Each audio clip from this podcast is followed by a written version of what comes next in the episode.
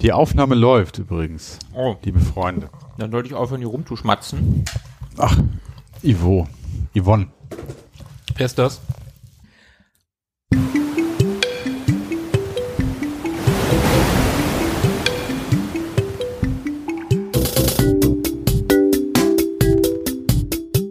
Ewig gestern. Der Podcast über Retro-Spiele und Popkultur, Vergangenes und aktuell gebliebenes. Die Retro Boys gehen mit euch der ganz großen Frage nach: War früher wirklich alles besser?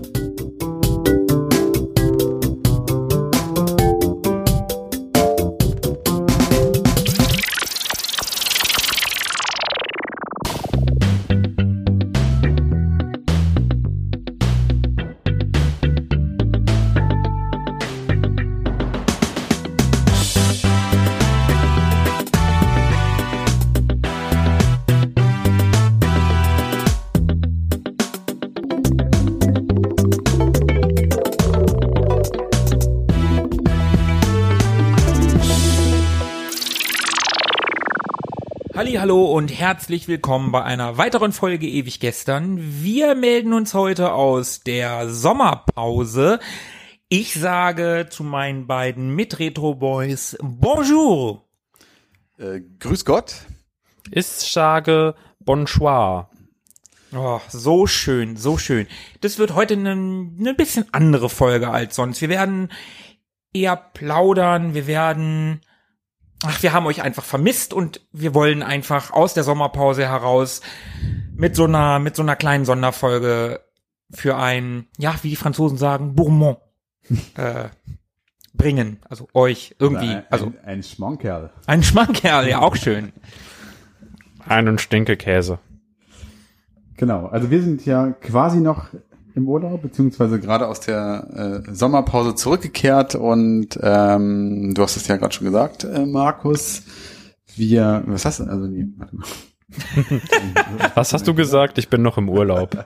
Ja, ist überhaupt kein Problem. Ja, eigentlich nur, dass wir halt so einen Plausch machen wollen und uns so ein bisschen über unseren Urlaub austauschen wollen, den Zuhörern ein bisschen was über unsere Erlebnisse, vielleicht auch über unsere vergangenen Erlebnisse im Urlaub und äh, was haben wir so an Nerd-Stuff im Urlaub, in der Sommerpause mitbekommen. Muss ja nicht nur im Urlaub gewesen sein. Die Sommerpause ist ja, ist ja eigentlich auch noch. Ne? Das ist ja eine Folge aus der Sommerpause. Richtig.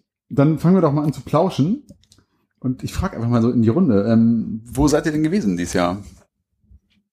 Markus. Also ich oder anders, fangen wir anders an. Eigentlich war der Plan meiner Freundin und mir, dass wir dieses Jahr, wie auch in den letzten beiden Jahren, in die USA fliegen. Das ist durch so einen blöden Virus mit einer Zahl hinten dran und äh, ein blödes Polizeisystem und einen doofen Präsidenten. Wir wollen nicht politisch werden. Irgendwie aber alles ganz schön ins Wasser gefallen und ja, was kann man anstelle dessen machen? Wo ist es so richtig amerikanisch? Ähm, Hier so in Europa, was man mit dem Auto erreichen kann. Richtig. Disneyland Paris. Ach so, ich dachte Frankfurt Main wegen der Skyline. Ja, Hat, das, hat denselben Charme, finde ich. ich dachte Kalifornien, das gibt's glaube ich auch in der Nordsee oder Ostsee Mhm. oder so.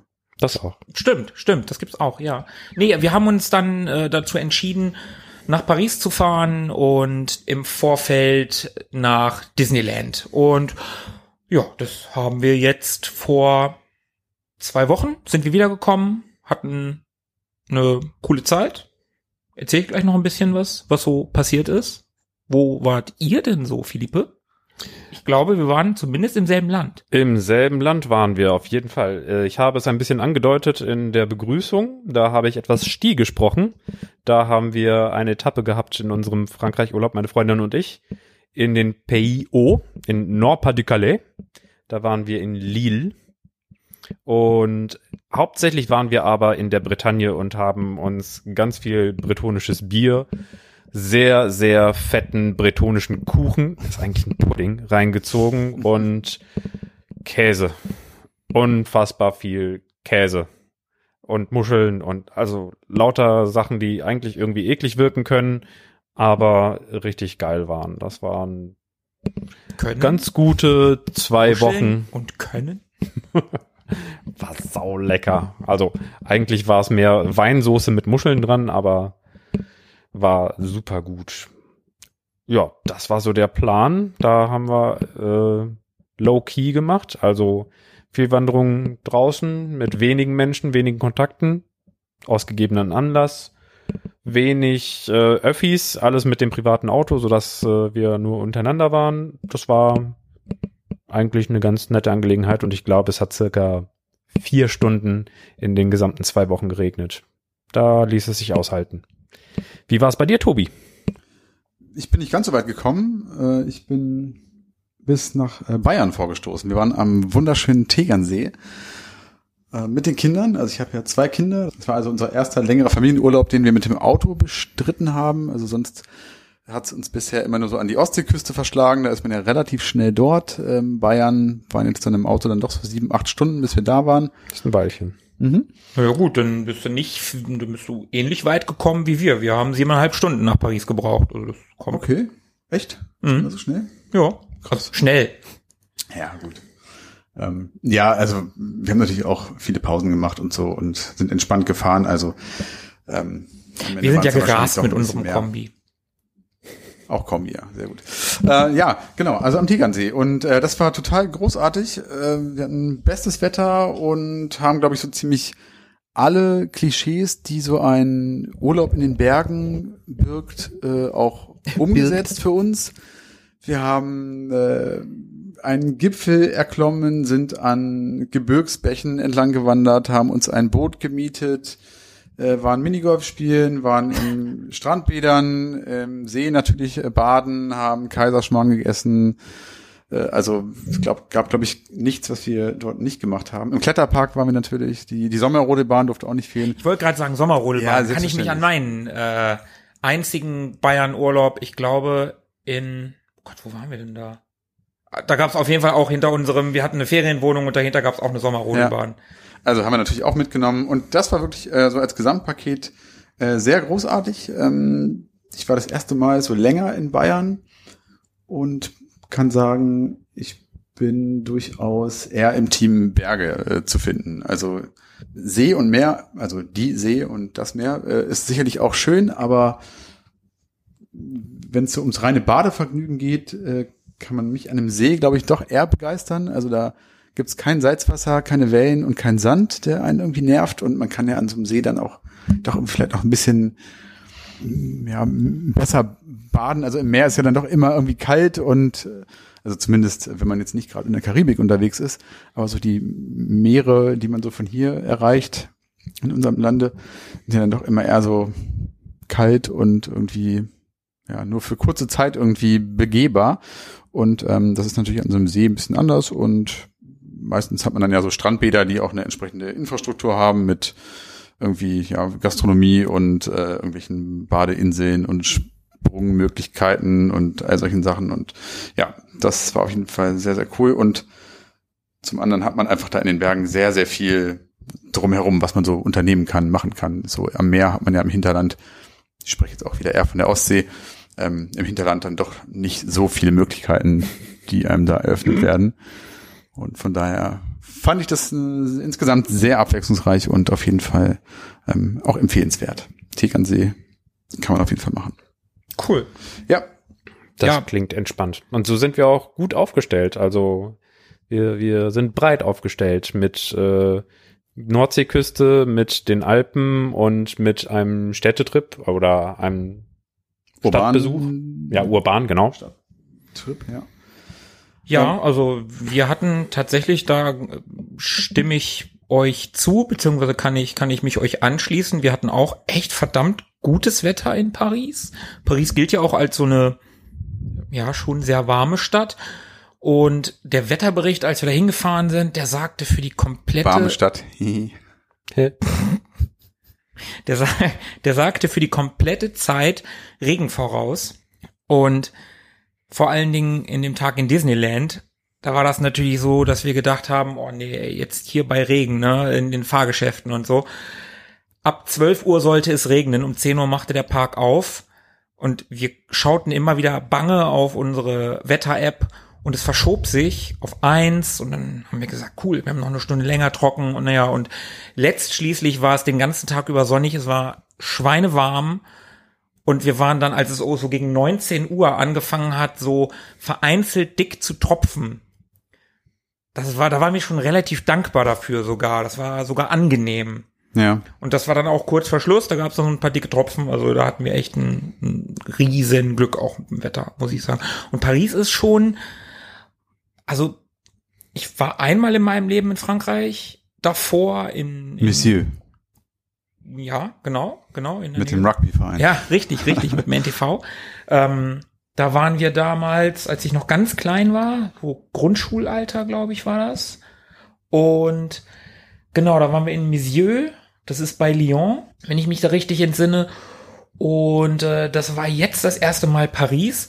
Und das war schon ganz schön geil. Und um ein bisschen die, die Kurve zu schlagen zu unserem Podcast mit popkulturellen Themen und Retro-Videogames, ich hätte nicht gedacht, aber verdammt nochmal, Paris ist für Retro-Gamer, überhaupt für Gamer, echt eine Reise wert. Jetzt wollte ich euch gerade fragen, gab es denn irgendwelche Klammer auf, Retro, Klammer zu, Gaming-Momente in euren Urlauben? Ach Aber Mensch, schön, dass du fragst. Mir vorgegriffen.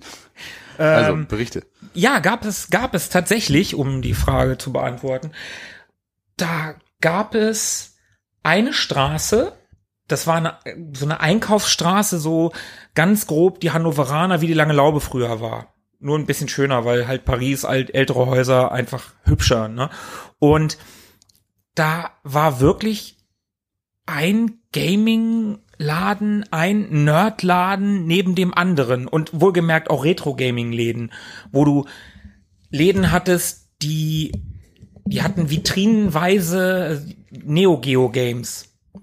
Richtig krass teure Neo Geo Games. Also wenn man mal einen Tausender übrig hat, dann kann man sich auch ein teures Neo Geo Spiel in Frankreich, also in Paris kaufen. Und da gab es Comicläden in- auf dieser Straße, es gab Manga-Läden und äh, das war, wer auf sowas steht, super geil, richtig, richtig geil. Und da habe ich mir tatsächlich auch so ein bisschen was gekauft auf dieser Meile da. Äh, das ging nicht anders, da musste ich mal zuschlagen. Die Leute, die uns bei Instagram folgen, lohnt sich übrigens, äh, die haben es vielleicht schon gesehen. Ich habe mir da Mortal Kombat, Ultimate Mortal Kombat 3 fürs Mega Drive gekauft. Was hatte ich mir denn dann noch gekauft? Indiana Jones and the Last Crusade, das Actionspiel, also alles Mega Drive Spiele. Game Ground hatte ich mir gekauft. Was ist das? Das kenne ich gar nicht. Welches? Das letzte? Game Ground? Ja. Das haben wir mal fürs Master System gespielt. Ah, das. Ja, okay. das habe ich jetzt auch fürs Mega Drive. Gauntlet-Klon, ne? Ja, so genau, genau, genau. So ein Einbildschirm-Strategie-Spiel. Genau, das wollte ich ja Ewigkeiten schon fürs Mega Drive haben und das habe ich mir da auch gegönnt. Und ah, das hat sich einfach echt gelohnt. Das war richtig, richtig geil. Hast du danach gesucht nach den Locations? Ich habe nach den Locations im Vorher? Vorfeld, ich habe genau, genau, ich habe im Vorfeld Google Maps, das das ist ja echt ergiebig, was sowas anbelangt, wenn du da irgendwie über einer Stadt schwebst quasi und Retro Gaming Shop eingibst, dann findest du schon ganz gut, was wenn es das da gibt. Und das war da so noch einer und noch einer und noch einer. Und ich habe gedacht, das kann doch gar nicht sein. Das, da kann doch nicht so viel sein. Ja, doch. Da war echt ganz schön viel. Von sehr kleinen Kaschemmenartigen bis hin zu, also richtig große natürlich nicht, aber schon ein bisschen größere, wo es echt gute Auswahl gab. Wie war es so preislich? War okay, würde ich sagen. Also muss man, man muss gucken, aber es war jetzt nicht übermäßig teuer. Also außer man möchte Neo Geo Spiele kaufen, aber die sind halt auch so immer teuer. Noch eine Sache, die echt cool war an Paris. Es gab da so Mosaike, die quasi Figuren aus Space Invader nachgebildet haben, verteilt über ganz Paris. Wir haben das beim Reinfahren schon gesehen und immer wieder sind mir diese, diese achtbittigen Mosaike über den Weg gelaufen. Leider habe ich erst danach erfahren von einem äh, Instagram-User, der uns netterweise darauf aufmerksam gemacht hat, namens Pixeltechi Studio. Danke dafür übrigens, dass es sich dabei um ein äh, Street Art Projekt eines französischen Künstlers handelt, namens Invader. Der nennt sich so. Und dazu gibt's auch eine App. Und das ist ziemlich cool. Mit dieser App kann man halt Fotos machen von diesen Mosaiken und dafür kriegt man Punkte.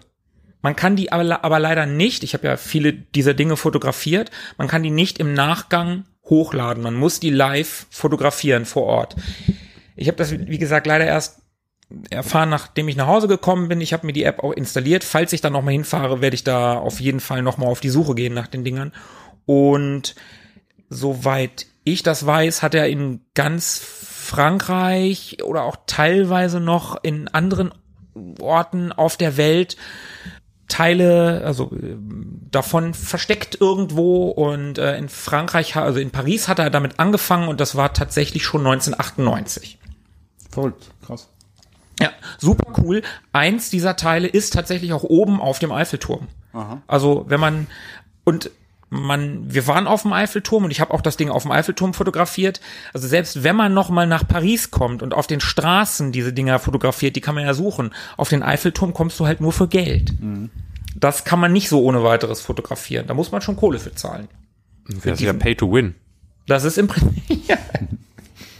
ja, im Prinzip ist das Pay to Win. Sehr richtig. Mikrotransaktionen, voll Ja, fies.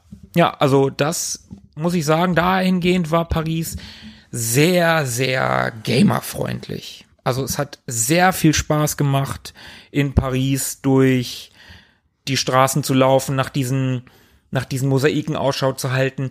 Ehrlicherweise hat meine Freundin auch die meisten davon entdeckt. Die hat da echt ein Auge für. Die geht da durch die Straßen und dann sieht die das und dann hier, da ist noch eins und da ist noch eins. Äh, es gab auch eins von Picasso, das war ganz witzig, auch so ein gepixeltes Bild von Picasso. Ähm, ja, Original? nein, also er wurde nachgepixelt. Picasso als ganz grobe, äh, kein original gepixeltes von Picasso. Ja, kubistisch. Äh, Ähm, und aber das Ding auf dem Eiffelturm, das habe ich entdeckt. Da, da bilde ich mir auch sehr viel drauf ein. Das war eines der wenigen, das ich entdeckt habe. Ja, Ja, sehr cool. Genau, das Paris klingt nach einem äh, kleinen Mecker für Retro-Gaming-Enthusiasten. Und es gab noch eine kleine Reihe von Arcades. Tatsächlich auch noch. Also Warst du da, drin? wir waren in einer, das war allerdings, also da gibt's eine ganze Kette, das ist so Bar, Essen, Trinken gemixt mit so Arcade-Bereichen. Und wir waren leider in einer, wo sehr obskure japanische Automaten gestanden haben und Airhockey-Tische. Wir haben dann Airhockey ein bisschen gespielt. War auch cool. Ah, auch cool, ja. Ja, Auf jeden Fall. also auch so mechanische Arcade-Sachen. genau. Genau. Also je nachdem da in welchen, in welches dieser äh, Niederlassungen, sage ich jetzt mal, in welche dieser Bars man da geht, hat man unterschiedlich Themenbereiche.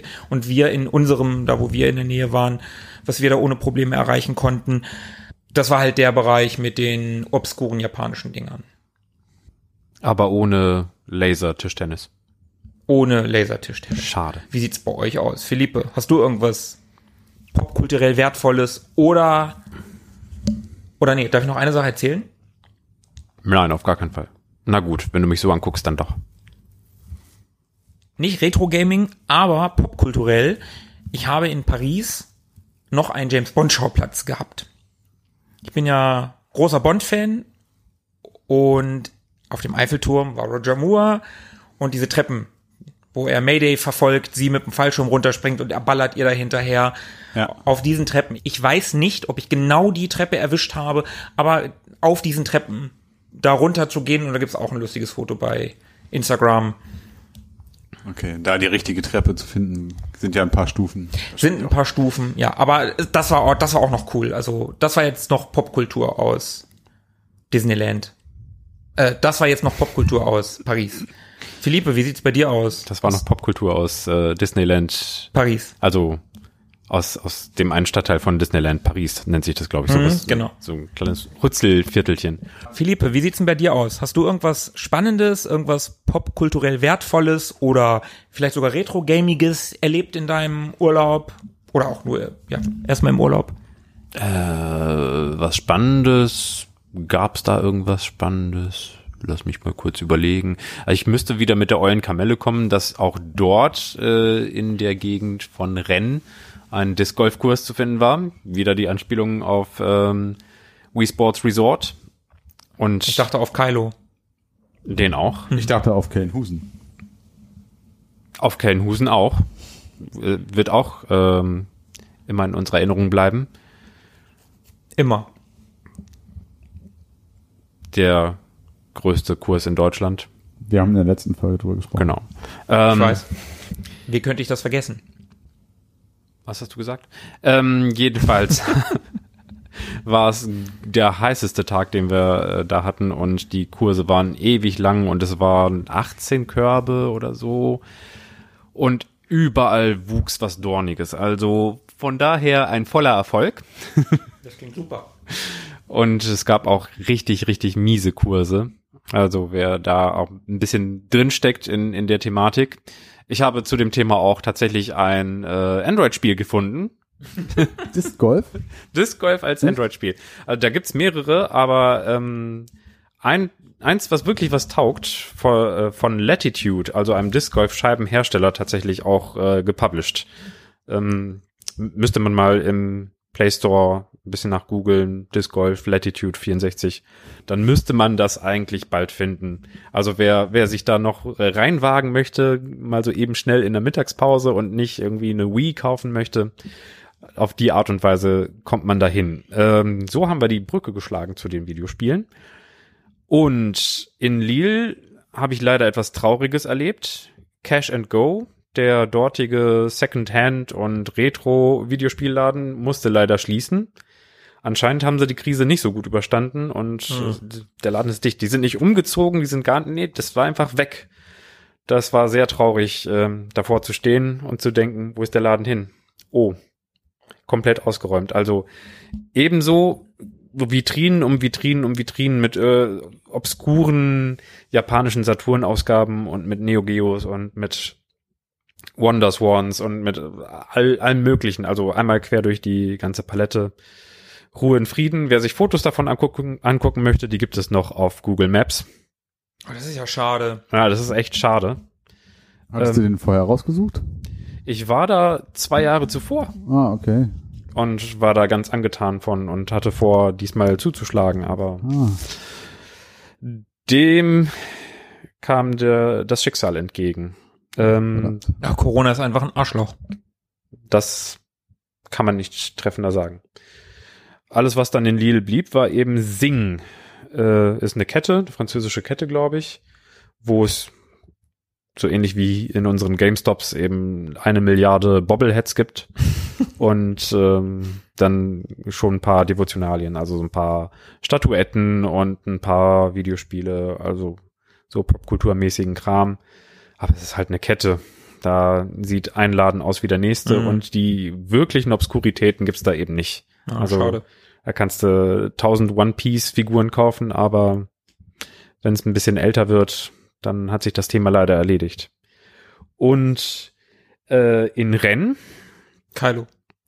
ähm, genau der, da sind wir durch Zufall an Le Coffre aux Pixels vorbeigekommen.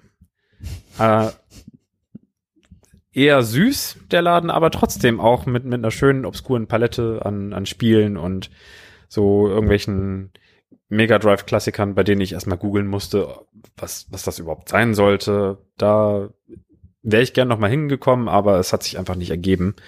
War halt ein Tagesausflug und wir hatten noch ein paar mehr Sachen auf dem Zettel. Ich kann das nur bestätigen. Frankreich ist, was Retro-Videospiele anbelangt, wirklich äh, sehr verbraucherfreundlich. Da kann man an, in jeder größeren Stadt schon irgendwo einen Laden finden, der eher darauf spezialisiert ist und nicht das Ganze als, als Nebennische hat, als, als Nebenprodukt, sondern wirklich als Kerngeschäft. Da war ich sehr positiv überrascht. Und ansonsten habe ich ein Spiel, was ich in der vorigen Folge, Wave Race, vorgestellt hatte, ein bisschen auf meinem Telefon angezockt mit meinem neuen 8-Bit-Do-Controller. Wow. Ja. Da habe ich tatsächlich mir diese Super Nintendo-Ausgabe mit den beiden Analogsticks zugelegt und habe mir gedacht, so mit Bluetooth, aber auch kabelgebunden sollte das Ganze irgendwie am Telefon funktionieren. Der SN30 Pro, ne? Genau, der ist das. Ja. Geiler Controller. Der fühlt sich echt schön an. Also was das ausmacht, wie, wie der Druckpunkt einer Taste ist. Da- Das sind Mikrometer, die man da an Unterschieden erspürt mit dem Daumen, also an Weg, an Strecke, die man zurücklegt, bis dann der Endpunkt kommt oder bis, bis der Klick kommt. Aber man fühlt es einfach. Auch wenn es nur ein Hauch ist. Und schon, schon fühlt es sich gleich um einiges angenehmer an. Also Welche Farbe war hast du dir gegönnt? äh, europäisch. Europäisch Standard. Also das bunte mit den bunten Knöpfen. Das mit dem bunten Knöpfen. ja, ich habe mir genau. den ja in schwarz gekauft. Den gibt's ja auch in so einer Gameboy-Ausgabe mit, mit dann so diesen lila Pink Buttons.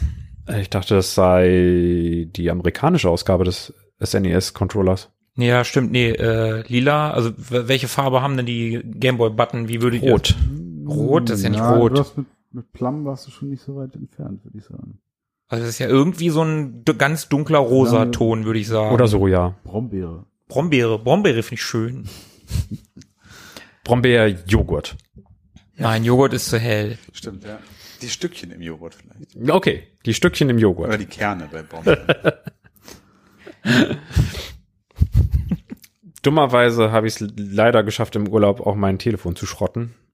Wir hatten in unserer Airbnb-Wohnung den härtesten Steinboden der Welt.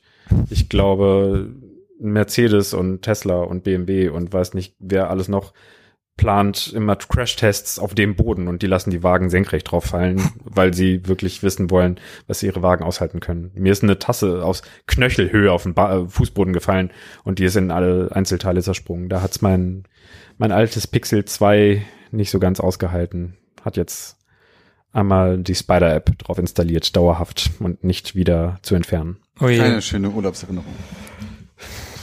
Nö, nicht ganz. Ja, aber du hast bestimmt schon ein neues. Ich habe mir direkt das Pixel 4 geholt. Na siehst du. Hat leider nicht so viel Akku, das heißt, mit dem Zocken muss ich mich ein bisschen zurückhalten, aber auch das werde ich überleben. Und wozu gibt's äh, Powerbanks? Was hast denn du so aus dem Köcher zu ziehen, Tobi?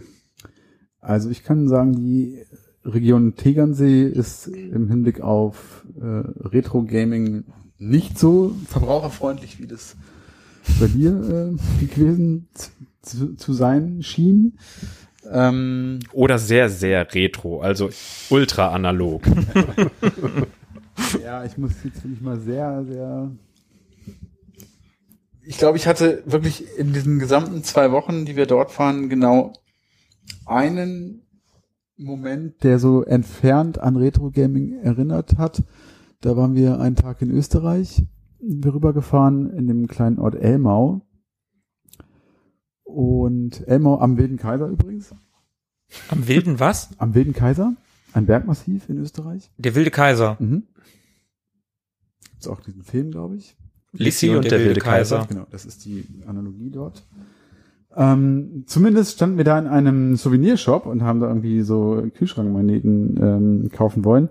Und da gab's auch so ein paar Klamotten, wie das in so Läden üblich ist, von, ja, keine Ahnung, mit irgendwie dem Städte-Emblem oder irgendwelchen Sprüchen oder so. Und da war ein T-Shirt dabei, äh, da war so ein gepixelter Fußballspieler drauf und da stand drauf, ähm, ich glaube, Pixel Power oder so. Also völlig äh, ähm, Random. random, unmotiviert stand dort Pixel Power mit so einem gepixelten Fußballspieler. Ähm, Völlig ja, ich glaub, bezugsbefreit. ja, das war wirklich der einzige äh, Pixel-Moment, den ich da im Urlaub hatte.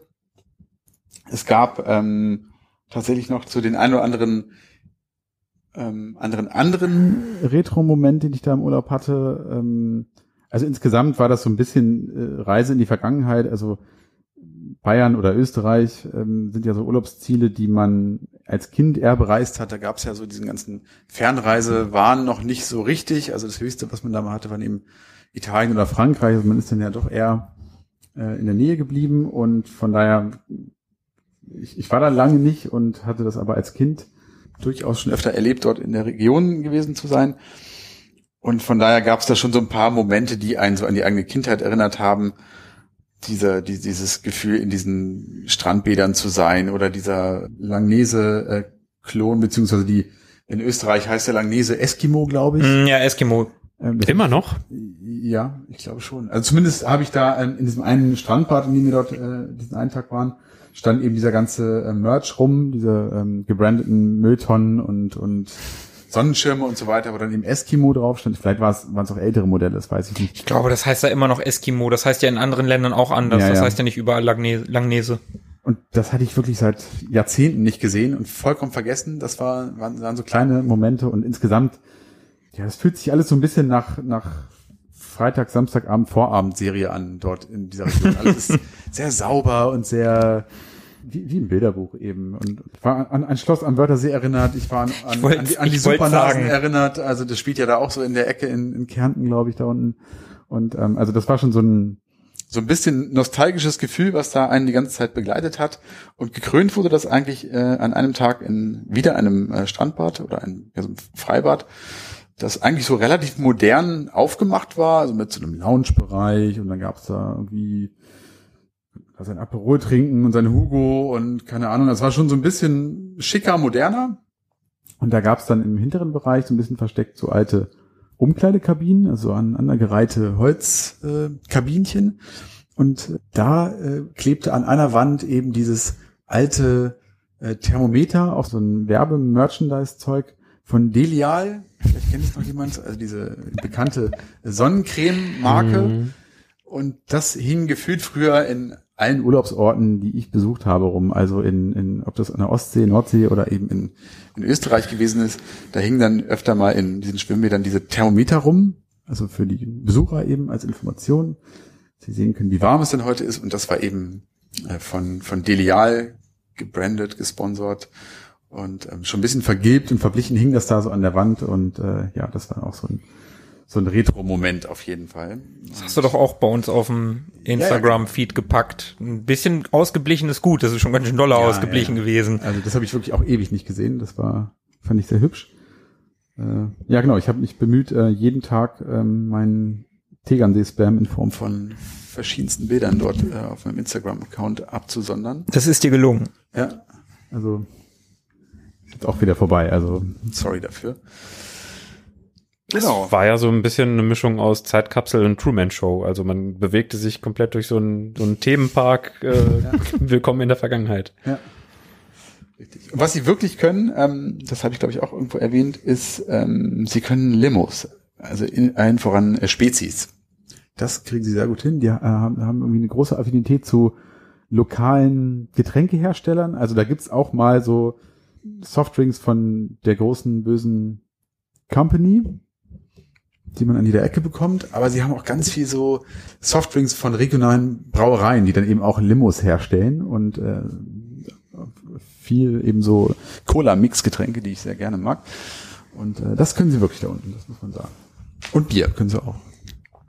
Das kann man auch nicht anders sagen. Also kulinarisch auf jeden Fall eine Reise wert.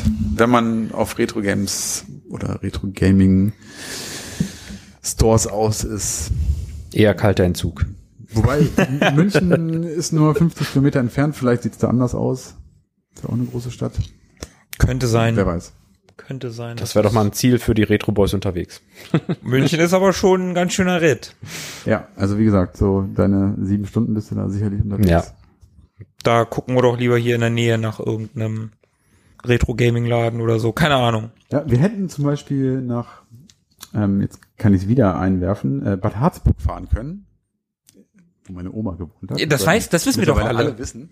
Das wissen wir da- alle. Das, das, äh, genau, das fällt mir gerade ein. Da gab es einen äh, Laden früher, so in den 90ern, ich glaube auch so bis in die frühen 2000er hinein, der hieß die Schatzkiste.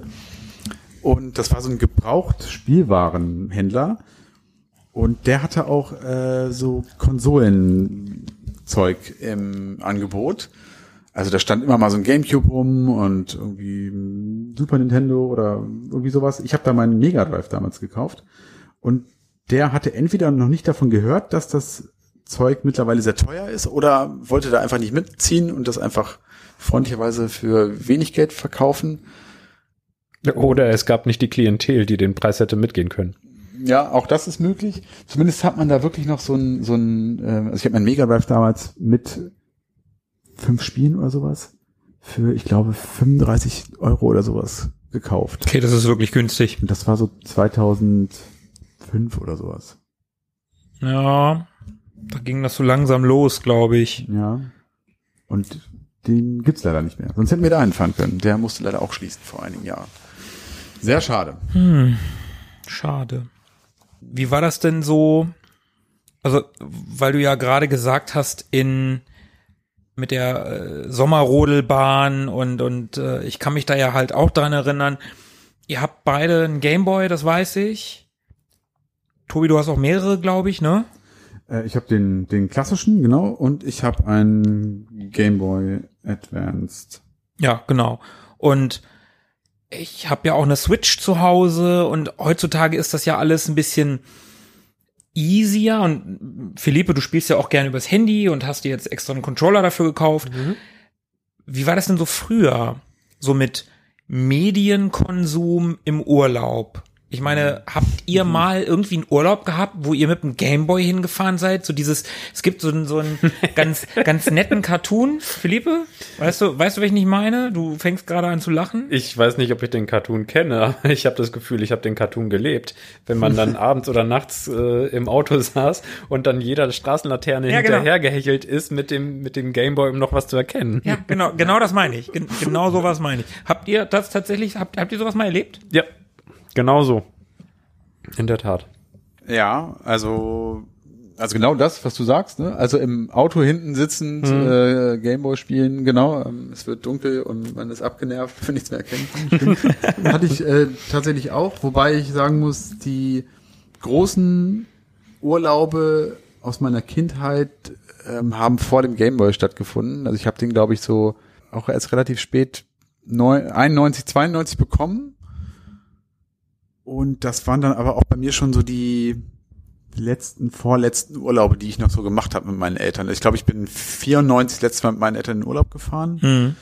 Und also an die großen Kindheitsurlaube, die haben dann bei uns eher in den 80ern stattgefunden, da hatte ich noch keinen Gameboy. Da habe ich neulich lustigerweise mit meinen Kindern drüber gesprochen, die natürlich sofort irgendwie äh, die Glotze äh, bei uns in, in der Ferienwohnung in Bayern ähm, okkupiert haben oder okkupieren wollten. Und dann habe ich ihnen auch versucht zu erklären, so dass äh, das lang- das langweilige Vater, bla bla. Geht doch mal draußen spielen, ist doch schönes Wetter. Genau, dö, so dö, dö. ungefähr. Ich habe ihnen versucht zu er- klar zu machen, dass in den Ferienwohnungen, in denen ich früher mit meinen Eltern war, äh, da waren wir froh, wenn es überhaupt einen Fernseher gab. Ähm, Im Ausland ähm, umso froher, wenn es auch vielleicht einen deutschsprachigen Sender irgendwie zu empfangen gab. Das war ja auch Ja, ja, eher kommt, ja. Also eigentlich, nee, nicht so dran erinnern. Wir waren oft am Gardasee und in den Ferienwohnungen dort, da hatten wir keinen Fernseher. Das gab es nicht. Also an der Nordsee, wo wir auch oft waren, da hatten wir einen Fernseher mit unseren drei bis fünf Programmen. Das schon, aber also eigentlich gab es im, gab's im Urlaub kein Fernsehen. Nein, und ein Gameboy hatte ich auch nicht. Und ich habe dann meinen Kindern auch erzählt, dass ich meine Langeweile dann mit lustigen Taschenbüchern bekämpft habe. Also ich habe diese lustigen Taschenbücher von Disney irgendwie verschlungen als Kind. Die habe ich mir gekauft auf Flohmärkten oder irgendwie im Urlaub auch irgendwie in irgendwelchen Läden. Das war so, äh, ist so meine größte Kindheitserinnerung an so, an so ähm, Timekillern. Medienkonsum im Urlaub und so. Genau, analoger Medienkonsum, wenn man so will. Und ich glaube, ja, ist auch so ein bisschen Gameboy-Kram halt. Ich habe äh, Kid Icarus auf dem Gameboy mal durchgespielt, auf Mallorca, erinnere ich mich gerade. Cool. Ähm, aber sonst, nee, so richtig nicht. Was mir noch in Erinnerung geblieben ist, äh, sind tatsächlich, da weiß ich aber nicht mehr genau, wo das gewesen ist, aber in so, ja, irgendwelchen Strand-Gastro-Dingern, Imbissbuden oder so standen früher tatsächlich auch manchmal noch so Arcade-Automaten rum. Also ich habe da Erinnerungen an Space Invaders zum Beispiel und Pac-Man auch tatsächlich. Ich weiß nicht mehr genau, ob das Mallorca war oder Ostsee. ja, gut. Aber ähm, New York, Rio, Hildesheim, ja. Also die gab es tatsächlich. Also das habe ich auch wirklich dann mal so ein bisschen gespielt. Das war Mallorca, glaube ich. Ich glaube, Space Invaders war Mallorca. Da habe ich immer diese damals noch dick, diese dicken Peseten-Stücken, die es da gab in, in Spanien. Das, die waren so ein bisschen dicker als die D-Mark, glaube ich. äh, 100. Ja. 100 Die habe ich Peseten, da ja. reingeschmissen. Geil. Da habe ich Space Invaders gespielt und Ja. Die, die waren eher klein und so mm, fast gebürstet Messingfarben. Mhm. Mhm.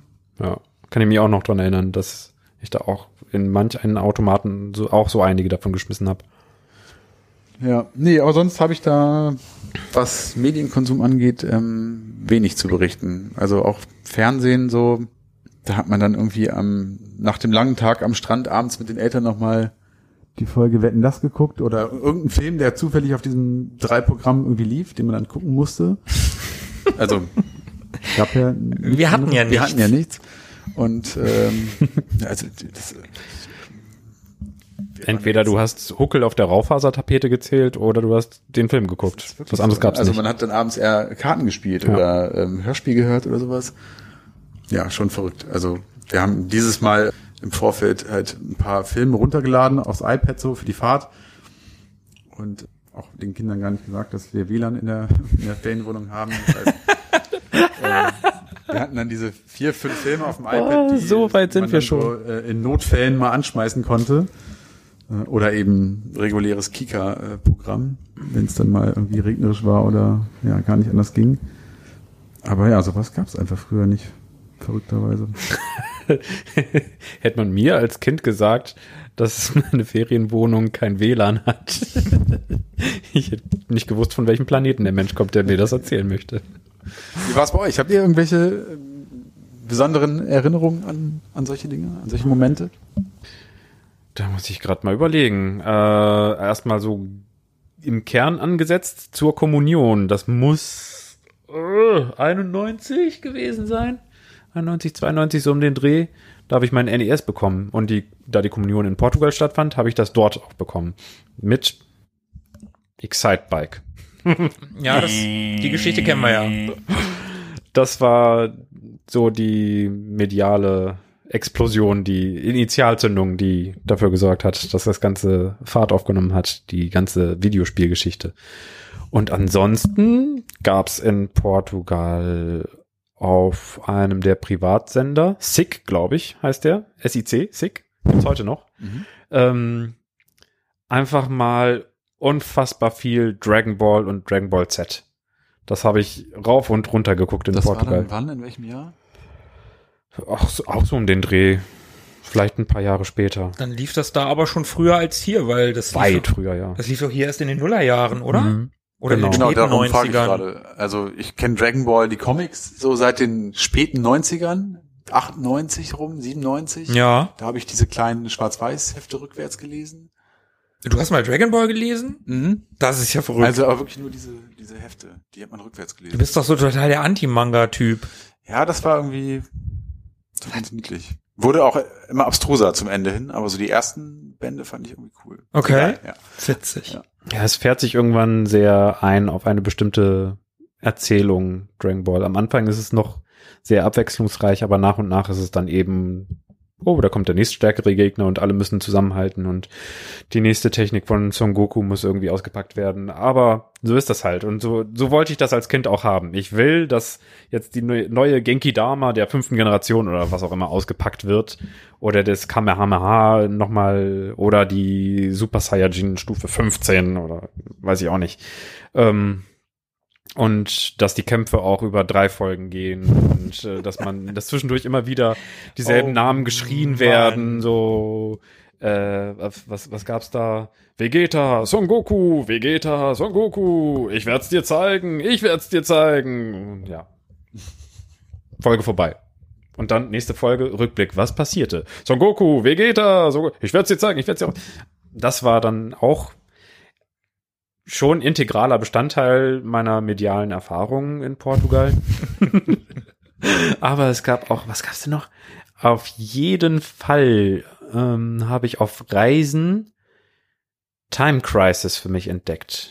Ich glaube, das war der zweite Automat. Lightgun Shooter war ab da auch so ein richtiges Erlebnis für mich. Fand, fand ich super intensiv und äh, hat mich total gepackt.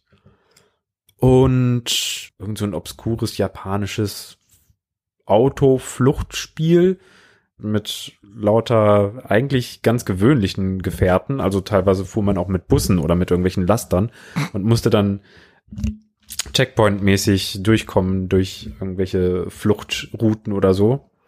Das waren Arcade-Erlebnisse und ansonsten sehr, sehr viele Comics auf Spanisch.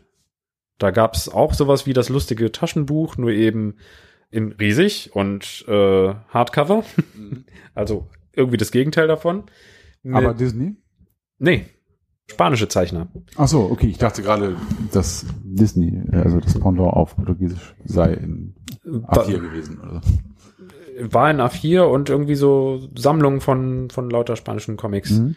Von Escobar und von Ibanez. Das waren so die, die beiden großen Zeichner. Pablo? Pablo Escobar, genau. Der hat äh, mit Koks und mit Comics gedealt. Ibanez äh, stellt diese Gitarren her. Musikinstrumente. Ja, genau. Das ist ja eine verrückte Mischung. Ja, gut.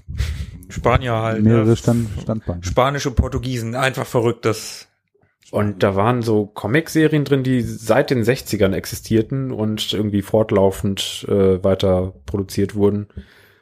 Das war sehr retro. Also in den 80ern war es schon retro.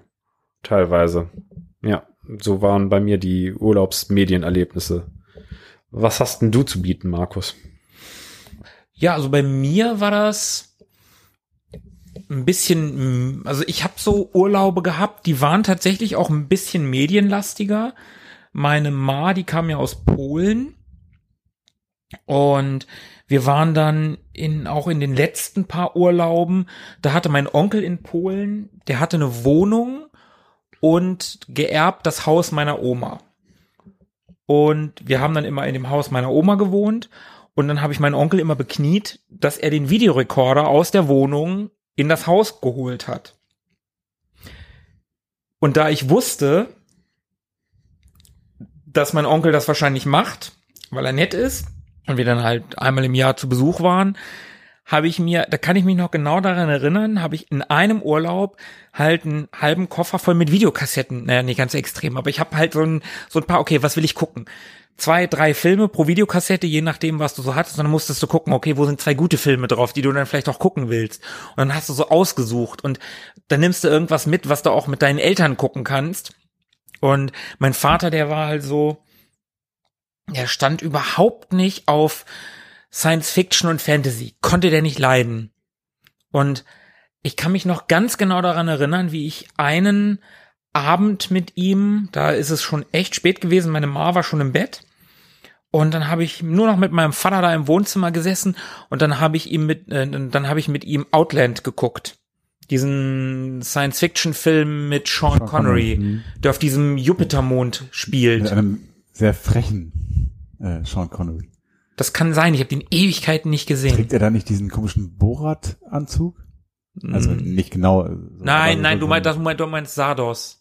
Ah, okay. Du meinst Sardos. Ja, nein. okay, dann verwechselt, Outland ja. ist ein, ist ein sehr gegroundeter, sag ich mal, Science-Fiction-Film, der da spielt, im Prinzip ist es 12 Uhr mittags auf einem, auf dem Jupitermond. Er Okay. spielt ein, ein, den, den Sheriff von so einer Bergbausiedlung auf diesem Jupitermond und die schürfen da nach Erzen oder so und dann werden da halt Drogen äh, unter diesen Berg, Bergarbeitern, äh, die, die werden dann wahnsinnig, bringen sich gegenseitig um und rennen aus der Luftschleuse und so ein Kram. Und ähm, er legt sich dann halt mit dem, was ist denn das, dem Leiter dieser dieser Bergbaugesellschaft auf diesem Jupitermond an und keiner will ihm halt helfen und äh, mit der nächsten Fähre kommen halt ein paar Killer, die ihn umbringen sollen. Und also es ist im Prinzip 12 Uhr mittags nur auf diesem Jupitermond in einem Science-Fiction-Setting. Wie gesagt, Hard Science-Fiction, absolut keine Fantasy dabei.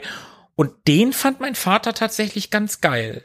Den weiß ich noch ganz genau, dass er den gut fand und wirklich, sobald Weltraum kam, mein Vater, der war sofort, nee, will ich nicht gucken.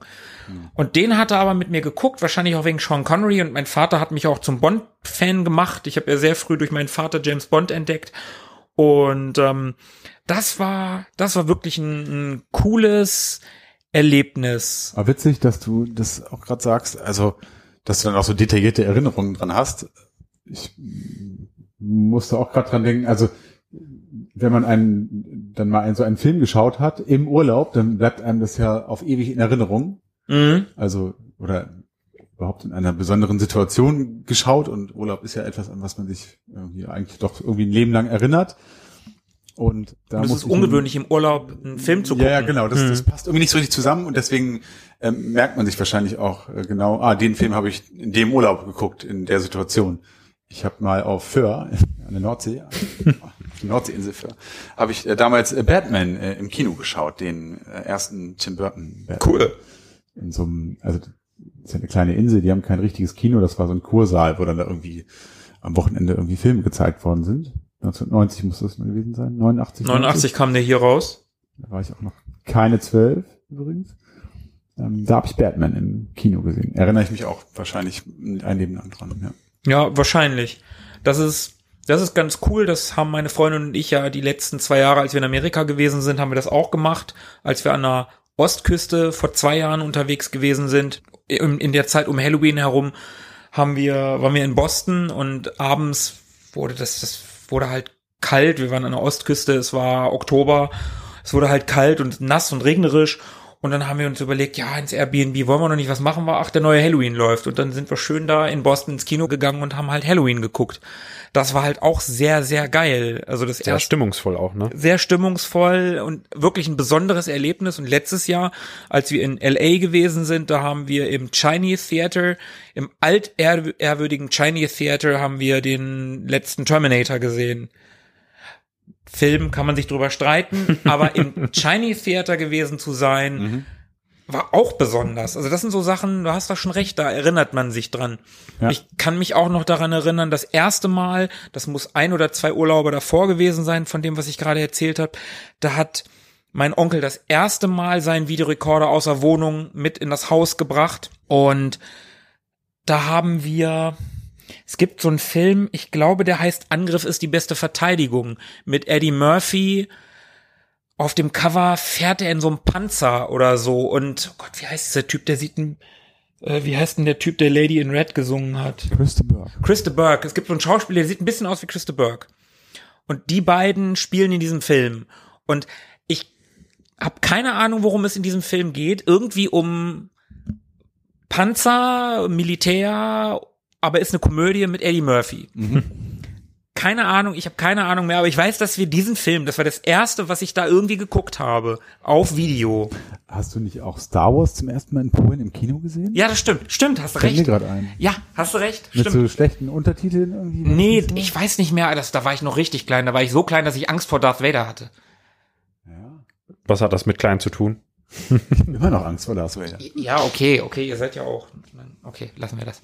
Äh, ja, stimmt, aber du hast recht. Im äh, Dom Kulture in äh, Brzeg Dolny, der, da hat meine Mutter mal gearbeitet, da durfte ich dann auch in den Vorführraum. Und das war schon ziemlich geil und da habe ich tatsächlich irgendwann Mitte der 80er oder so, da war ich noch wirklich noch klein. Und ich glaube, es war das Imperium schlägt zurück. Ich meine auch. Also, Auch noch der gruseligste von allen. Ja, das war schon ganz schön, das war, also das hast du mir damals immer schon erzählt, dass du den ähm, gesehen hast. Und ich meine, du hattest immer von entweder schlechter Synchronisierung oder von Untertiteln oder sowas erzählt. Also, ich kann, ich Oder weiß es, polnischer Kommentar. eigentlich wird in Polen ja kommentiert. Also mittlerweile bei den großen Produktionen wird, glaube ich, mittlerweile auch synchronisiert. Also ich glaube bei sowas wie Star Wars, da gibt es mittlerweile tatsächlich Synchros in Polen. Die Vorstellung, dass man dann Ray und Kylo Ren und so und, und Finn auf Polnisch kommentiert dann zu sehen bekommt. Man, hat, man denkt ja selber immer so, also jetzt mit der deutschen Sprache, das ist das Normalste von der Welt. Ja. Also natürlich sprechen die Deutsch, was denn sonst? Und es fühlt sich ja immer schon befremdlich an, wenn man dann mal das englische Original hört teilweise. Ähm, aber das denken sich ja wahrscheinlich auch alle Menschen auf dieser Welt. Also Überall, auch- wo synchronisiert wird, auf jeden Finnland, Fall. Äh, werden sie denken, hey, natürlich sprechen die Finnisch. Ich glaube, in Finnland wird nicht synchronisiert. Weißt nicht? Nee, glaube ich nicht. Das ist zu klein. Okay, dann halt. ja, Aber in. Frankreich, in Frankreich, in Spanien, so Länder mit so wirklich vielen. absurd sich ähm, die Vorstellung äh, eines französisch sprechenden Darth Vaders äh, anhört. Für uns ist es wahrscheinlich auch für die Franzosen genauso, wenn Darth Vader von äh, äh, wenn Darth Vader dann in, in Deutsch spricht. Darth Vader auf Portugiesisch mit brasilianischem Akzent ist ein Riesenmarkt, wird wahrscheinlich nochmal extra synchronisiert auf Brasilianisch und Ray antwortet dann mit der türkischen Synchro zum Beispiel. Das Ja. stelle ich mir auch großartig fällt mir vor. ein, wie schrecklich ich übrigens äh, diese Szene in Episode 1 fand und finde, wo diese ähm, Abgesandten ganz am Anfang in, in Deu auf Deutsch mit französischem Akzent sprechen. Ja, ich weiß, was du meinst. Die Handelsföderation Ja, die, so. die, die Handelsföderation, genau, die haben, Warum? Was soll das? die haben im englischen Original auch einen Akzent. Ich weiß, ich glaube aber, sie haben keinen Französischen. Haben die da einen deutschen Akzent? Ich bin mir gerade nicht ganz sicher. Die haben dann Akzent und, ja gut, äh, es ist ja wie so oft, an sich finde ich das gar nicht so schlimm, aber deutsche Akzente, Dialektik, ja, ist schwierig im Deutschen. Also vielleicht gab es ja auch im amerikanischen Original einen Grund, warum sie sich für den deutschen Akzent entschieden haben, weil er aus Sicht der Amerikaner vielleicht besonders, keine Ahnung, wie soll ich sagen, zackig klingt oder oder unmelodisch so, also wie so das Klischee der deutschen Sprache so ist ähm, in der Welt, glaube ich. Jawohl und so weiter. Dann mag das ja vielleicht noch zu der Rolle dieser komischen Abgesandten passen, aber dann einfach random irgendeine andere Sprache, nämlich die französische, zu wählen in der deutschen Fassung, finde ich dann so ein bisschen absurd. Ich möchte dafür aber auch nicht die Hand ins Feuer legen. Vielleicht ist es auch nicht deutsch. Ich bin mir Ja. nicht, wirklich nicht sicher. Vielleicht haben sie einen finnischen Akzent. Vielleicht. Vielleicht haben sie einen Finish. Auf jeden Fall finde ich das unerträglich. Egal, weiter. Ja, genau. Das war so mein Medienkonsum. Ich habe ja nie einen Gameboy gehabt und ich wollte immer einen Game Gear haben früher und den habe ich aber nicht gekriegt. Und ja, das waren so, das war so mein Medienkonsum im Urlaub als Kind. Also dieses, dieses Video, diese Videogeschichte, das ist so dieses eine Ding, woran ich mich so richtig gut erinnern kann. Der Videorekorder bei meinem Onkel. Und im Österreich-Urlaub im Zillertal gab es einen Gemeinschaftsraum und da lief auf einem österreichischen Sender, ORF wahrscheinlich, lief Inspector Gadget, äh, die Zeichentrick-Serie. Und die lief mit unserer Synchro. Und da weiß ich noch, dass ich mich als Kind gewundert habe, dass das unsere hochdeutsche Synchro ist. Okay. Heutzutage, ja, ist ja klar, dass für so einen kleinen Markt wie Österreich nicht nochmal eine extra österreichische Sen äh, Synchrofassung angefertigt wird. Im Allgemeinen nicht. Joko Gott, zweiter Schrauber. Aber äh, das klang eher sächsisch. Ja, ich weiß, mir auch gerade aufgefallen. Ähm, ja, genau. Das, das fand ich, das fand ich als Kind sehr merkwürdig. Und ansonsten, ja, so wie du auch gesagt hast, Hörspiele gehört. In, im Bayerischen Wald, im Bayerischen Wald war das übrigens, die Sommerrodelbahn, kann ich mich erinnern, dass ich den Zurück in die Zukunft Soundtrack, also die Songs aus dem Film, die ich habe eine Kassette gehabt, die habe ich auch weiß. rauf und runter ich gehört. mir ausgeliehen. Und ähm, ja, so, so, das, so, das war der so der Medienkonsum in der Zeit. Aber wir, hatten wir halt, alle- wir hatten halt nichts. Ja, und wo wir gerade bei ähm, Dingen sind, die einem gerade noch so einfallen. Ich war mal auf Mallorca 1990 und da gab es in unserem Hotel so eine, oder auf der Hotelanlage so eine Bar, Restaurant und da stand oder hing an der Wand auch so ein Fernseher, wie das oft so ist, wo dann so Fußball läuft manchmal und so. Und da haben die Bediensteten irgendwie am Tage, wenn da wenig los war, manchmal so selber irgendwie was angemacht so. Und da lief Spiel mir das Lied vom Tod. Den habe ich da zum ersten Mal in meinem Leben gesehen.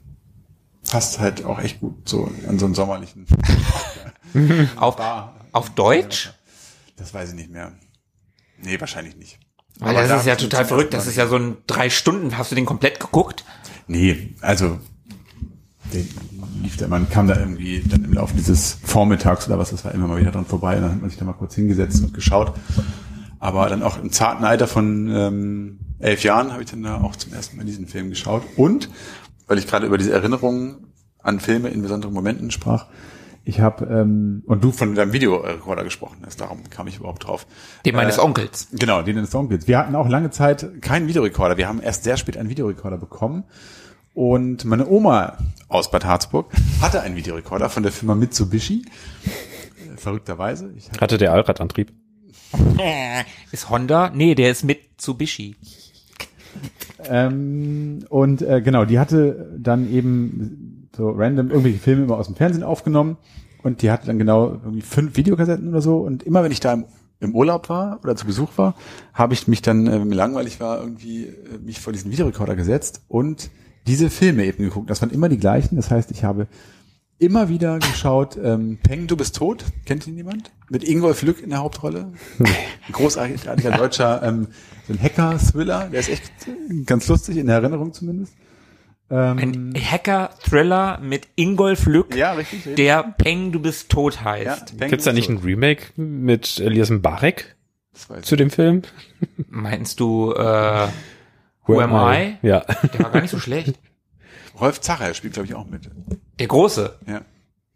Okay, also Peng, du bist tot. Der Frosch mit der Maske und von Thomas bedroht die Welt oder sowas. Also diese drei Filme habe ich rauf und runter geschaut. Okay, die letzten beiden, die kann ich noch nachvollziehen. Auch so mit, also Zeitlupe war ich völlig fasziniert davon. Ich habe mir dann Szenen in Zeitlupe angeguckt, wenn so irgendwas explodiert ist oder sowas. Das fand ich ganz, ganz äh, Klar, bei Explosionen. Zeitlupe, ich meine, hey. Naja, das, das ist, ist meine Erinnerung an Filme in Bad Harzburg. Zu VHS ist mir auch noch äh, ein Einfall gekommen.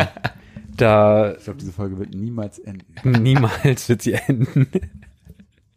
Wir, wir bleiben einfach im Urlaubsmodus. Ja. Für immer. Ähm, in Spanien habe ich tatsächlich Neon Genesis Evangelion, irgendwie so eine Riesenserie, die in Japan Mitte der 90er ganz groß war. Irgendwie hat alle Verkaufsrekorde gebrochen dort auf Laserdisc und VHS und keine Ahnung was. Ähm, die habe ich dort äh, im quasi spanischen Pendant von Galeria Kaufhof gefunden. Damals, so Ende der 90er, Anfang der 2000er, wo, wo es in Deutschland äh, nur über Versand bei Manga-Video oder bei OVA oder so mal was gab. Aber da muss man auch schon Bescheid wissen, wo man danach suchen muss. Das gab's dort in so einem blöden Kaufhof halt. Und ähm, Das die ist ja hatten- echt krass. das war Paradies. Und äh, die hatten gerade einen Deal am Laufen. Äh, du kaufst äh, drei Kassetten, bezahlst aber nur zwei. Und jede einzelne Kassette hat 1000 Peseten gekostet, also umgerechnet 12 D-Mark damals.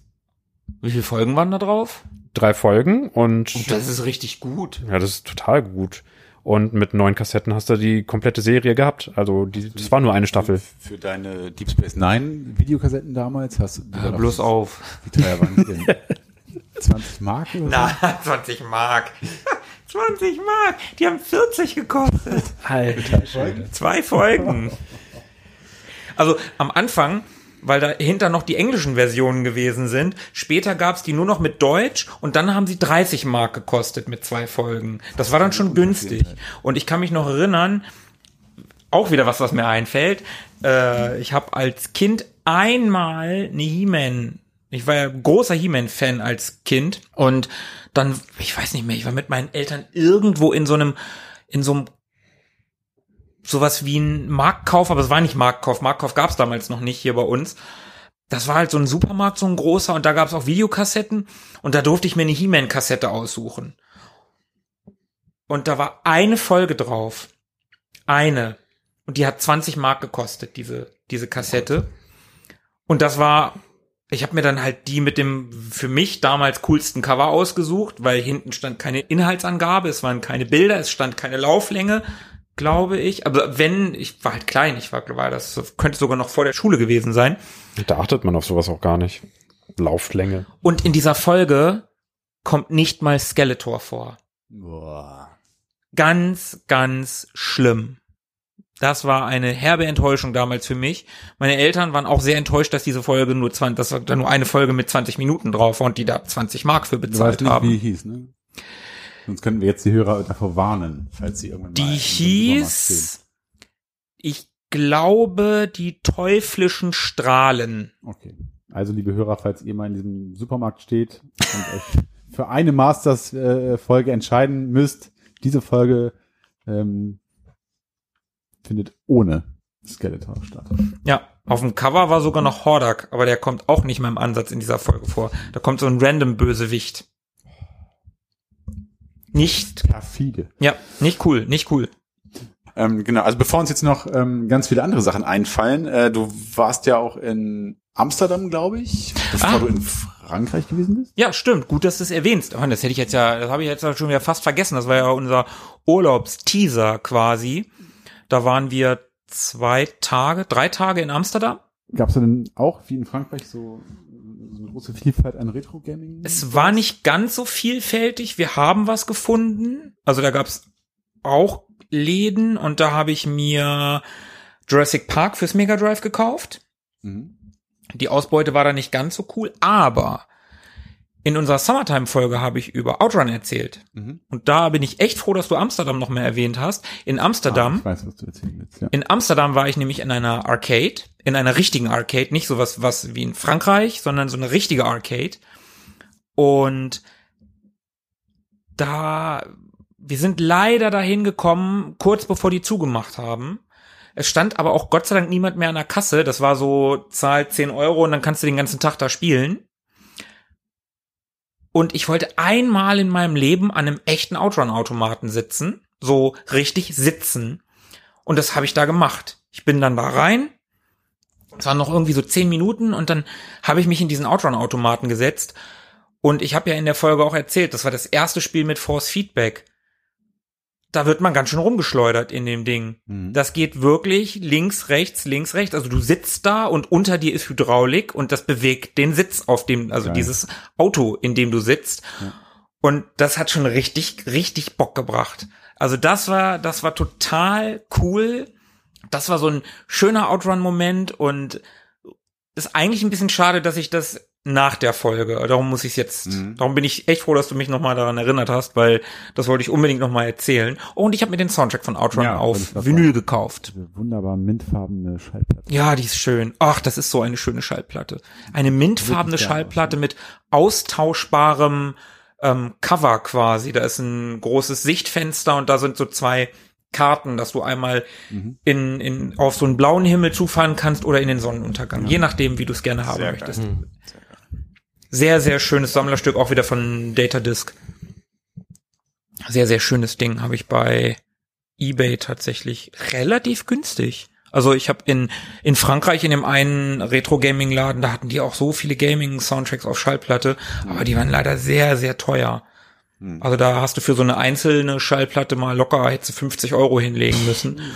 Und für das Ding habe ich jetzt knapp über 30 bezahlt. Hm. Ist immer noch nicht günstig, aber schon mal erheblich günstiger als das, Ja. was ich da bezahlt hätte. Schönes, schönes Ding, schönes Sammlerstück wieder. Könnte eine Ja. Anlage werden. Eine Wertanlage. Brauche ich da, ach so, ich dachte eine Anlage zum Auflegen. Das auch. Okay. Dann Haben wir's mal wieder? hört sich so an, ja. Möchte noch irgendwer, ich habe noch ganz eben was, was nachgeschossen. Fällt irgendjemandem noch Etwas ein. Nur eine Kleinigkeit. Die Kassetten, die ich in Spanien gekauft habe, die habe ich bei meinem Cousin geguckt und ich kann es nicht beschwören, aber ich kann den Gedanken auch nicht ganz abschütteln, dass das ein Toploader VHS-Rekorder war. Ah, ja, sowas kenne ich auch noch. Sowas gab's mal. Das ist, da, das Ja. ist auch wieder völlig retro. Das ist mir noch so durch den Kopf geschossen, aber ich glaube, Der erste Videorekorder meines Vaters, mit dem ich Tiefgarage gespielt habe, äh, das war auch ein Toploader. Kenne ich auch noch. Mit so ganz großen metallenen mechanischen Tasten. außer der einen Taste, die war irgendwie gelb-orange oder so. Also der von meinem Vater, das war alles Silber. Der hat so, irgendwie okay. drei oder 4.000 Mark gekostet und ich habe Tiefgarage gespielt, so lange bis das Auto im Videorekorder geblieben ist. Wahnsinn. Da hat mein Vater sich bestimmt sehr, sehr gefreut. Krass. ja, das tut mir auch echt leid, aber ja, ich kann mich nicht, ja, egal. Damals wusste man es nicht besser. Ich wusste es nicht besser. Jetzt wissen wir es aber besser. Jetzt Ja. wissen wir besser, wie es damals gewesen ist. Ob es damals besser war oder nicht. Ja, war es besser? Tobi, dein Urteil. Da erwischte mich natürlich eiskalt. Ähm, ja, Urlaub ist da schon wirklich sehr speziell, also früher, also bei mir wird der Unterschied ja sehr deutlich. Also früher war ich als Kind mit meinen Eltern im Urlaub, heute sitze ich ja quasi vorne und bin selber Eltern und fahre mit den Kindern in den Urlaub. Ertappe mich dabei immer wieder, dass ich, ähm, ja, dass ich dann irgendwie auch so Dinge nachholen möchte oder wiederholen möchte, die ich damals gemacht habe, mit meinen Kindern äh, damals. Also die ich damals gemacht habe, heute mit meinen Kindern so. Also da weil das so unterschiedliche Dinge sind, kann ich gar nicht so richtig sagen, ähm, ob jetzt Urlaub früher früher besser war als heute. Also das kann man wirklich überhaupt gar nicht vergleichen. Also man hat früher hat man halt nur ja, war man halt so ein bisschen fremdbestimmt durch die Eltern. Man hat das gemacht, was irgendwie sich die Eltern dann für einen vorgenommen haben für diesen Tag. Man ist dann dorthin gefahren und hat dann irgendwelche Sachen gemacht. Ähm, heute muss man ja dieses Programm wie so ein Reiseleiter selber äh, gestalten. Insofern würde ich sagen, unentschieden in diesem Falle. Ja. Wie ist bei euch? Was sagst du, Markus? Ich bin da, ich glaube, da bin ich nah an Tobi. Wobei, da ich ja nun keine Kinder habe, muss ich mich da natürlich um niemanden kümmern. Also als Kind war ein Urlaub, man konnte ja nicht machen, was man wollte. Und da ich ja auch keine Geschwister habe, bin ich mit meinen Eltern da gewesen und ich war immer darauf angewiesen, dass entweder meine Eltern mich bespaßen oder ja, wenn man Glück hatte, waren da irgendwie in der Hotelanlage oder in der Ferienwohnung da irgendwie nebenan, dass da noch andere Kinder waren, mit denen man irgendwie spielen konnte oder so. Ansonsten war man halt alleine. Und das konnte auch schon mal langweilig werden, je nachdem, wo man war. Und ich war ja nun jetzt dieses Jahr, wie gesagt, in Disneyland Paris und ich kann mich noch ganz genau daran erinnern, wie das Ding aufgemacht hatte. 92, glaube ich, ne, hat das aufgemacht. Kann sein, ja. Und wie unbedingt ich dahin wollte als Kind. Ich bin nicht der größte Disney-Fan der Welt und ich bin auch kein Parkgänger. Also ich Heidepark und so, das ist alles eigentlich und Rummel, Kirmes und so ein Kram, das ist alles nicht so meine Welt. Aber verdammt nochmal, das war Disney, das war Disneyland und damals auf RTL Thomas Gottschalk, der diese Disney Filmparade. genau da moderiert hat, immer aus Disneyland, erst aus Kalifornien, glaube ich, und dann später auch aus Frankreich, oder? Kann sein. Also es war auf jeden Fall ja ein Stück Amerika, was hier nach Europa gekommen Genau. ist. Das war ja der große. Und, und man kannte, es war natürlich völlig, völlig unmöglich, dass man mit den Eltern nach Amerika fliegt in der damaligen Zeit und dann da in Disneyland geht. Aber Paris, das ist doch gar nicht so weit weg und ich wollte da so unbedingt hin und ich bin da halt nie hingekommen. Naja, und als Erwachsener jetzt mit eigenem Geld kann man es halt nachholen. Und das ist schon ziemlich cool. Insofern sind Urlaube heute, ja, ich glaube, ich würde sagen, ja doch, ich, jetzt, wo ich so drüber so nachdenke, würde ich vielleicht sagen, Urlaube sind heute ein Ticken besser, wobei dieses nostalgische Feeling von damals, das ist natürlich was ganz Warmes, was sich in, im Bauch, im Herzen irgendwie so ausbreitet, wenn man an damals denkt. Und als ich die Bilder bei dir von Instagram gesehen habe, musste ich da auch an diese Sommerrodelbahn und diesen Urlaub Mhm. denken. Das hat natürlich was Nostalgisches, Warmes und das ist auch schön. Aber ich würde trotzdem sagen, Urlaube sind heute besser. Ich glaube, der große Unterschied ist ja einfach, dass man damals ähm, als Kind war das ja Freizeit, äh, wie, äh, nein, anders. Wenn ich heute in Urlaub fahre, oder wenn man als Erwachsener in Urlaub fährt, dann ist es, sucht man ja ein Stück weit Erholung von, vom Arbeitsalltag. Man arbeitet den ganzen, äh, die ganze Woche über, über das ganze Jahr und dann fiebert man auf diesen Urlaub ähm, hin, um, um, um sich, um abzuschalten vom Alltagsstress, vom, vom Arbeitsstress und so weiter diese Form von Stress hat man ja als Kind gar nicht so gehabt. Also klar, ist da auch die Nee, gegangen, nicht das war wirklich. auch nervig.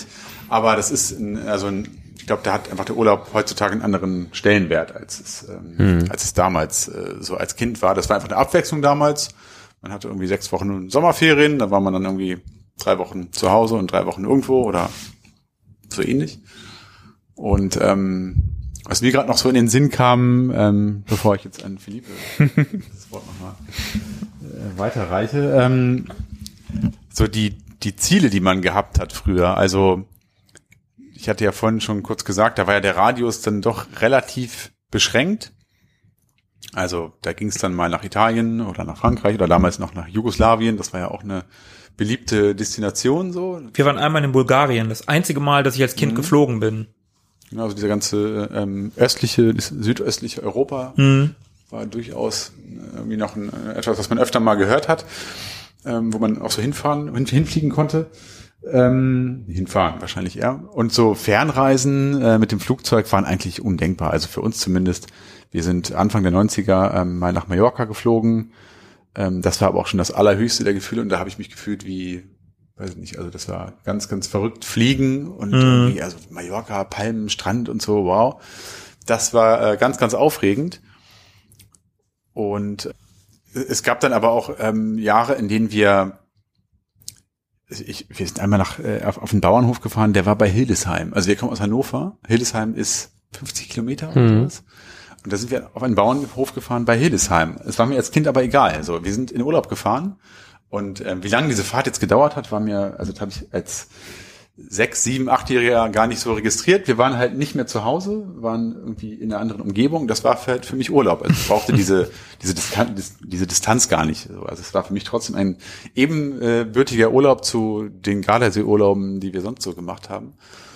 Und ähm, ja, heutzutage irgendwie so ein Zeitalter von, von Billigfliegern und Billigkreuzfahrten und so weiter, hat man da ja ganz andere Möglichkeiten. Ich habe immer so das Gefühl, ist mir neulich mal aufgefallen, irgendwie was damals so das, äh, was damals so die, die, die Reise nach Italien war in den 60ern, nach Rimini, ist so heute der, der Flug nach Thailand. Also Mhm. damals unbezahlbar oder beziehungsweise äh, so in, in, in den 60ern, äh, Wirtschaftswunder, tralala, man kennt das, irgendwie diese ganzen Filme aus Italien, wo die ganze Familie dann mit der Isetta nach Italien gedüst ist, irgendwie mit Oma noch dabei und so. Das war ja so die, das erste richtige Ausland nach Österreich, irgendwie so nach dem Krieg, wo man dann irgendwie so hingefahren ist. Also das erste Ausland. Bitte? Also das erste Ausland. Ja. Ähm, und äh, das war, glaube ich, auch für die meisten einfach Gerade so erschwinglich oder kaum erschwinglich, trotzdem. Es war einfach teuer, in Urlaub zu fahren oder ein Auto zu haben, vielleicht sogar.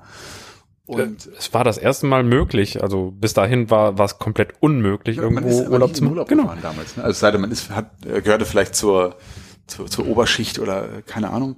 Und ähm, ja, heutzutage äh, sind halt Flüge unfassbar günstig im Vergleich äh, zu, zu damals noch und ähm, ich habe immer so das Gefühl, dass so, so, so gerade so der Bereich Fernost, Thailand, Bali sind so die, die Orte, die heute so das, das Rimini ähm, von damals sind. Also jeden, den man so fragt, äh, in unserem Alter oder ein bisschen jünger, da war ja jedes Pärchen mindestens einmal in Thailand und auf Bali.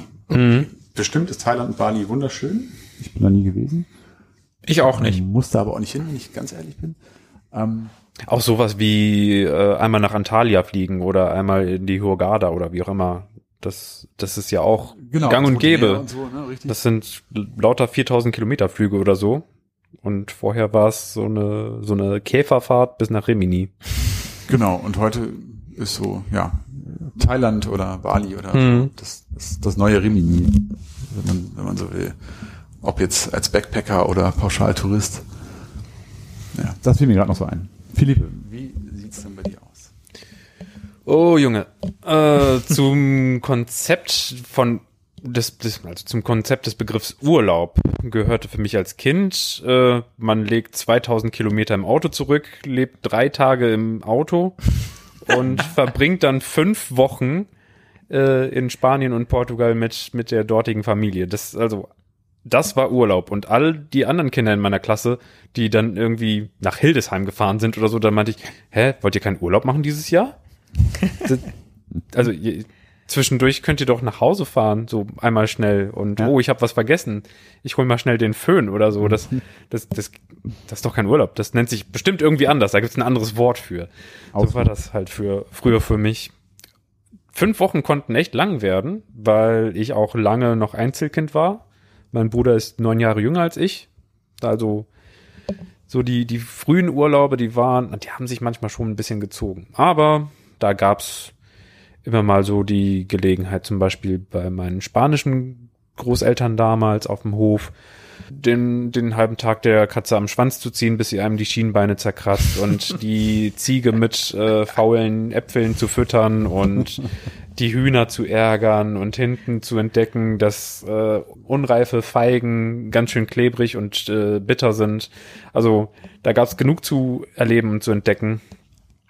Das war dann okay und da kommt eben dieses dieses nostalgische Gefühl zustande. So klar war es langweilig, aber irgendwie war es auch besonders, Und heutzutage hat man die Autonomie, bei der man noch noch viel, viel mehr frische Nostalgiegefühle sich zusammenstellen kann, weil man sich mehr aussuchen kann, worauf man Lust hat. Und auch die mh, Reiseziele sind mittlerweile vielfältiger geworden. Es, ist, es geht nicht immer in dieselbe, in dieselben zwei Orte, sondern man guckt sich um, was ist alles erreichbar, was ist erschwinglich, was hat man noch nicht kennengelernt, was könnte diesmal spannend sein, was war mal ein Trend und ist jetzt wieder abgeflaut und dadurch günstig und dann verstreut man sich einmal in Europa und guckt sich mal Montenegro an, dann wieder Slowenien, dann wieder Frankreich, dann Belgien, dann doch mal Norditalien.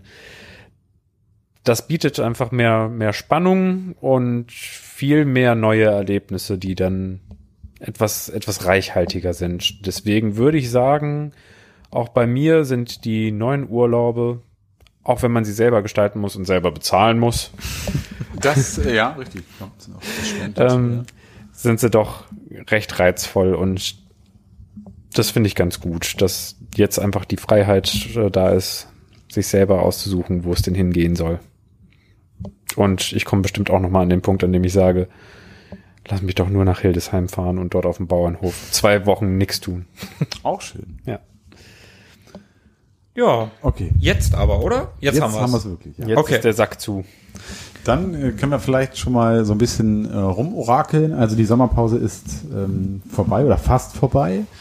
Ähm, es wird dann demnächst auch mit dem ganz regulären Programm weitergehen. Ähm, was genau seht ihr dann? Lasst euch einfach überraschen. Es Genau. ist, wie Philippe manchmal sagt, eine schöne Wundertüte oder eine große Wundertüte oder du redest öfter mal über Wundertüten. Genau. Ja, freut euch auf eine, ähm, auf eine bunte Wundertüte. Auf eine Fast Fastfood Papiertüte von der, wer war das? Cousine, in der man plötzlich mehr Pommes findet, als man eigentlich bestellt hat oder so. Schwester. Schwester. Schwester. Schwester. Ja, danke, Caro. Ja, schöne Grüße. Okay, Ja, dann würde ich sagen, bedanken wir uns wie immer fürs Zuhören. hoffen, wir haben euch nicht allzu sehr gelangweilt. Das war eine sehr sagen wir, sprunghafte Folge. Wir sind irgendwie, haben, haben vieles angeschnitten und ordentlich gekramt in der Erinnerungskiste. Ähm, Also Chapeau an alle, die jetzt noch dran geblieben sind. Nehmt selber einen Podcast auf, äh, antwortet mit äh, damit auf unsere Folge, postet sie. Wir sind gespannt, was ihr so zu berichten und zu erzählen habt. Oder alternativ, schreibt in die Kommentare, denn, Da ist noch ordentlich Luft nach oben. okay, dann, äh, ja, hören wir uns demnächst. Bis bald. Bis dann. Kommt gut äh, und ganz, ganz gemächlich in die Arbeitswelt zurück und bleibt am Drücker. Ciao. Ciao. Ciao, ciao. Mögen die Retro Boys mit euch sein. Immer.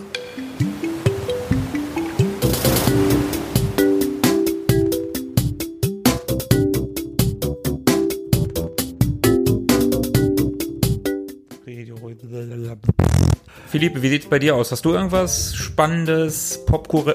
Hast du irgendwas Spannendes, Popkur... Philippe, wie sieht's bei dir aus? Hast du irgendwas Spannendes, Popkult...